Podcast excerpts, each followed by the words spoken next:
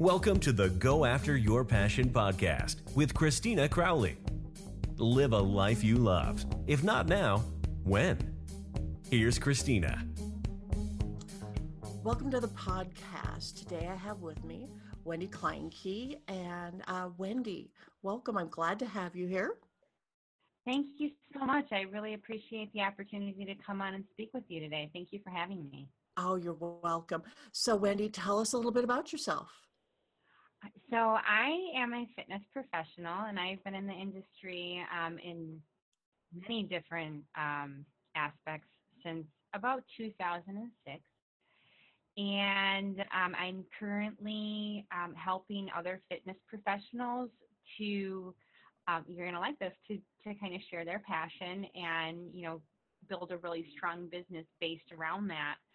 So I'm, I'm really quite honest so no, I definitely um, help other pro- fitness professionals to kind of share their passion and build a strong business based on that passion. So I'm very honored to be here with you today and talk about something that's very near and dear to my heart. It's definitely a, a message that I am often saying myself is share your passion. So yeah, I'm really excited Great. to talk with you today. Yeah. So what inspired you to to follow your passion, to follow that passion? So, you know, it's kind of funny. Um, when I was growing up, uh, the things that I did for fun as a little girl, as a very little girl, were either reading or exercising, like doing like exercise videos. So not like playing sports, but um, I believe I did Denise Austin uh-huh. and yeah, yeah, and uh, Gilad. I don't know if you know who he is. He's my favorite. Uh, but so I did that as a as a little girl, and um, you know, then I you know went to high school and grew up and got married pretty young and had a family and decided that I needed to go back to school. And I initially just wanted to go back as like a group exercise instructor because I really liked exercising. I had found that um, you know getting stronger was something that really benefited me a lot. And I love doing it. Unfortunately, I let my family kind of talk me out of it. So there's not necessarily a lot of money in the fitness um, in the fitness world. And so I, I had let a family member kind of talk me out of that. So I went to college and I started majoring in math because I love problem solving and you know I I went through quite a few, you know, upper level math classes. And I eventually just decided that I wanted to go into exercise. Like I just I couldn't deny it any longer. Like that's what I wanted to do. I wanted to work in exercise. So I switched gears and, you know, enrolled in exercise science and really fell in love with the science side of it, loved the research, um, got an internship in cardiac research, and I was definitely going to do the rehab side. That's what I said all through college. Um, but once I got into the, I did a year long internship for cardiac research, and then I got a job that I worked in for a year in cardiac research. And I found that like it just wasn't the right environment for me. Um, there's a lot of red tape involved, and um, the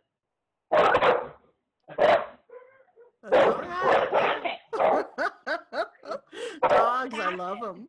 stop. You guys gotta stop. Sit down. Sit down. The dog barking outside, so they're like, oh my god, stop. sure, sure. I'm so sorry. That's okay. That's okay. It happens. Yeah. Sit down. Sit down. So um, I think I was saying you were the red tape and cardiac research. Yes. So in in cardiac research, there's a lot of red tape involved in working in a hospital, and um, there's also a bit of a pecking order. And the pecking order, it just wasn't really for me. It wasn't a good environment for me.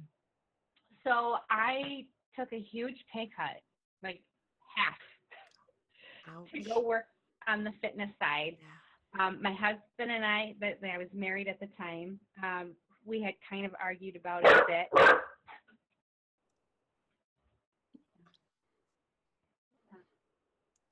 I'm telling you this puppy. That's all right. What kind of puppy? He's a mixed breed. Yeah. Stop it. Stop it. He is a hound pit bull lab mix. oh, He's real cute. yeah, yeah. That's okay. That that you know, I I like I said, I totally understand. So for you know financial reasons, it was a hard decision to make. yeah, it sounds like it would be. Yeah. Yes. Yes. However, I just couldn't I couldn't see spending my life in a job that I hated. And in addition to that, it was a desk job. So I was starting to feel the effects of um, sitting at a desk in my body. I, I gained um, about 25 pounds. And, That's fine. okay. So you were feeling the effects of of sitting at a desk all day. I understand that. Yeah. Yeah, and you know, coming from a exercise background where your body feels pretty good most of the time, it was really difficult. So I just knew it was time for a change. Like I knew I couldn't continue working at a desk. Um, despite the fact that I really enjoyed the, the research, I, I just couldn't keep doing it. Mhm. So I went over to the fitness side. And because when you have a degree in exercise science, you have to learn both. So you have to learn both the preventative side, which is like the fitness side, and the rehabilitative side. So, like cardiac rehab, um, those types of things. So I went back over to the fitness side and I haven't left. So I love it. Um, I've worked in various different roles. And over the years, I watched uh, as other trainers just could not pick up the sales portion of it.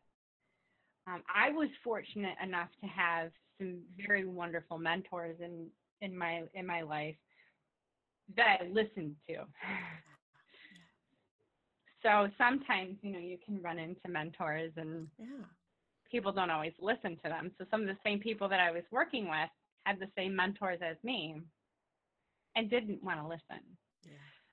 And it eventually ended up failing, you know, leaving the industry because they just couldn't make it couldn't make it work. Which is actually pretty common in in the Yeah. fitness realm. You know, it's definitely something that happens uh, regularly. But I find that when people really tap into what they're passionate about, it just kind of flows out of you. Like it doesn't it doesn't feel like sales anymore when Mhm. you're talking about something that you love. Definitely, definitely. And so, but even though it comes out of you and it's the natural right way to go, you know, um, it sounds like it was, you know, it was, you know, really the right thing for you to do, even with the pay cut. Uh, you know, that sounds like that was your biggest challenge. And um, so, what did you learn by overcoming those challenges?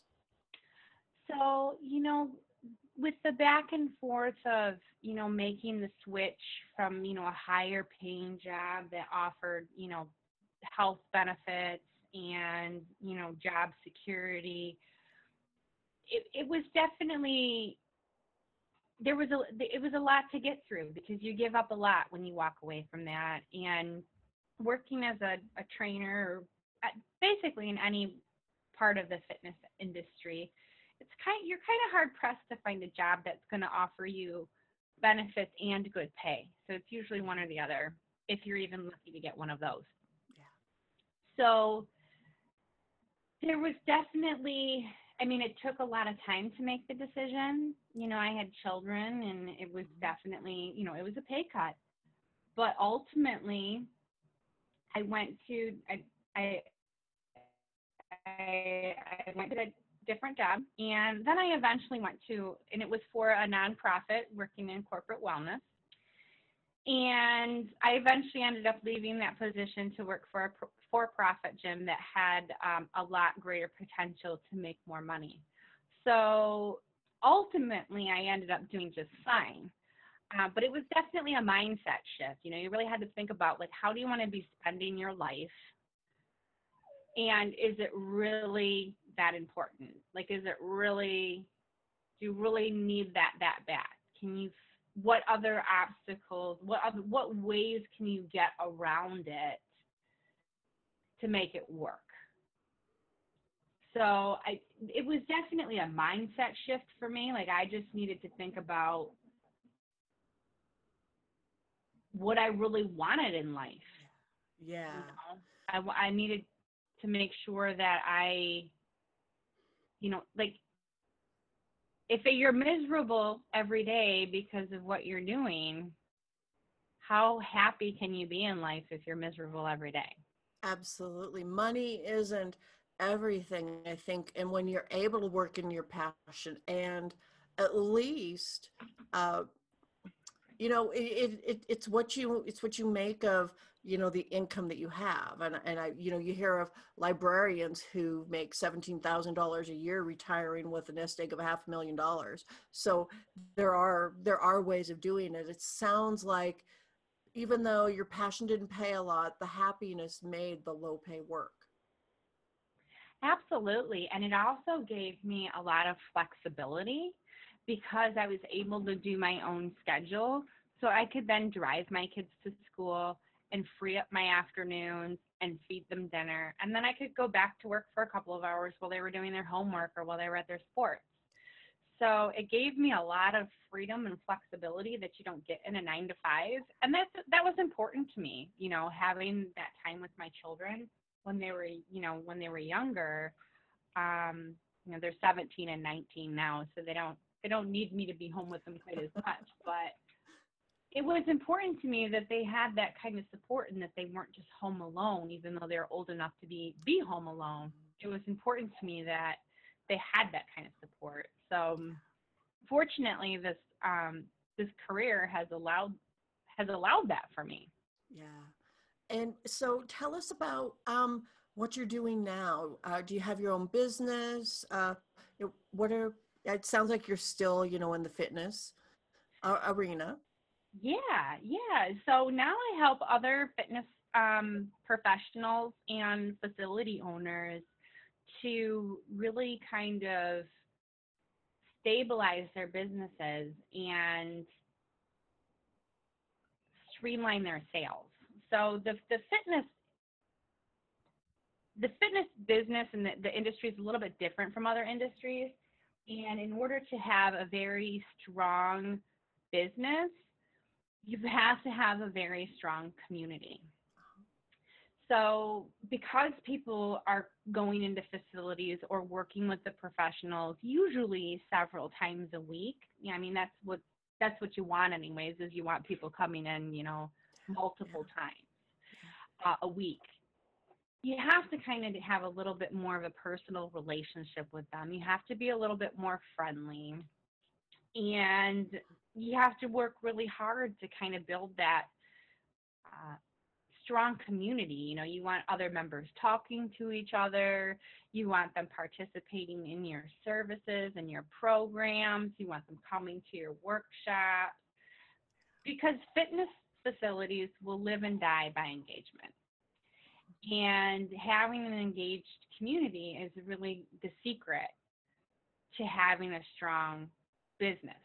So whether you are like an independent trainer where you go into a facility and provide your services, or whether you are, you know, running a, a staff of trainers and they're your own trainers, you really want to make sure that people are getting connected with each other, whether that is within the staff or within other members.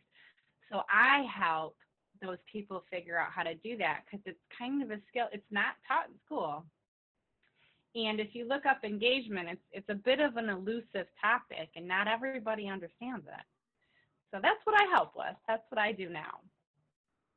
It sounds like you know it's it's one of those things that you know doesn't it doesn't come online. I mean, you see all of these ads for you know fitness things that are online but you know that personal touch is still very relevant in your field oh absolutely you know i mean even if you're just working with clients online like through zoom um, or trainerize or any of the other platforms you know having uh, a regular conversation with these people. I mean, it makes a difference. People don't want to work with a robot, and they don't come to this industry to get an automated experience. They can get that on YouTube. Mm-hmm. They can get that from a Jillian Michaels DVD. They can get that anywhere. So when they're coming to a fitness professional, they want and need that personal touch. Like that's that's what they need. And it's important that they find someone who is passionate about the results that they want. So if you were to come to the fitness industry and you needed help with improving your golf swing, you would do well to find a professional that helps with that. And it's such a wide industry that they're out there. Yeah. You know, they're they're out there. Who is your ideal client? Um, so when I was working as a trainer, when I was working as a trainer, ideally I worked with women between the ages of 40 and 60 who were, you know, either approaching menopause or about to go through menopause. And the the things that we worked on were keeping your muscle tone.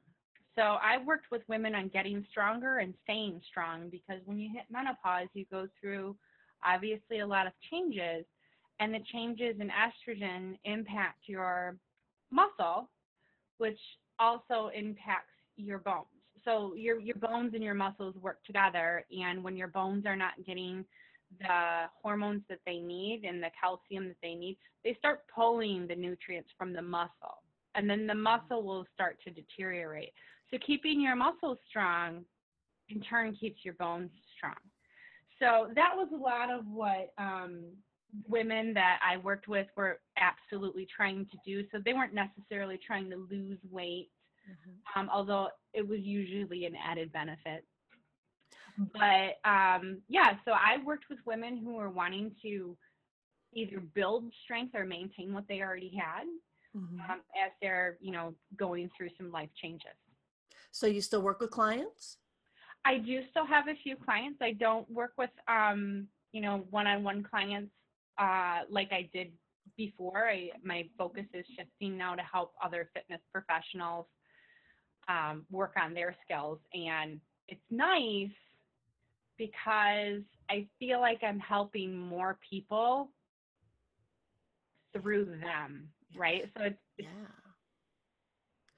So you're a trainer who, you know, knows how to train, but you don't quite have that uh, you know getting the clients to come to you even though you can help them. That's what you help them with right?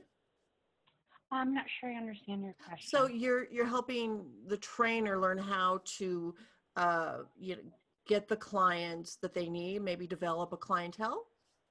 Yeah so i help um, trainers in fitness facilities to improve their sales and, and build communities. So when you have um, the way that I would help fitness facilities is I kind of help them with building their communities, and they'll definitely do that through their trainers mm-hmm. and the, mm-hmm. the niche that the trainers are working in.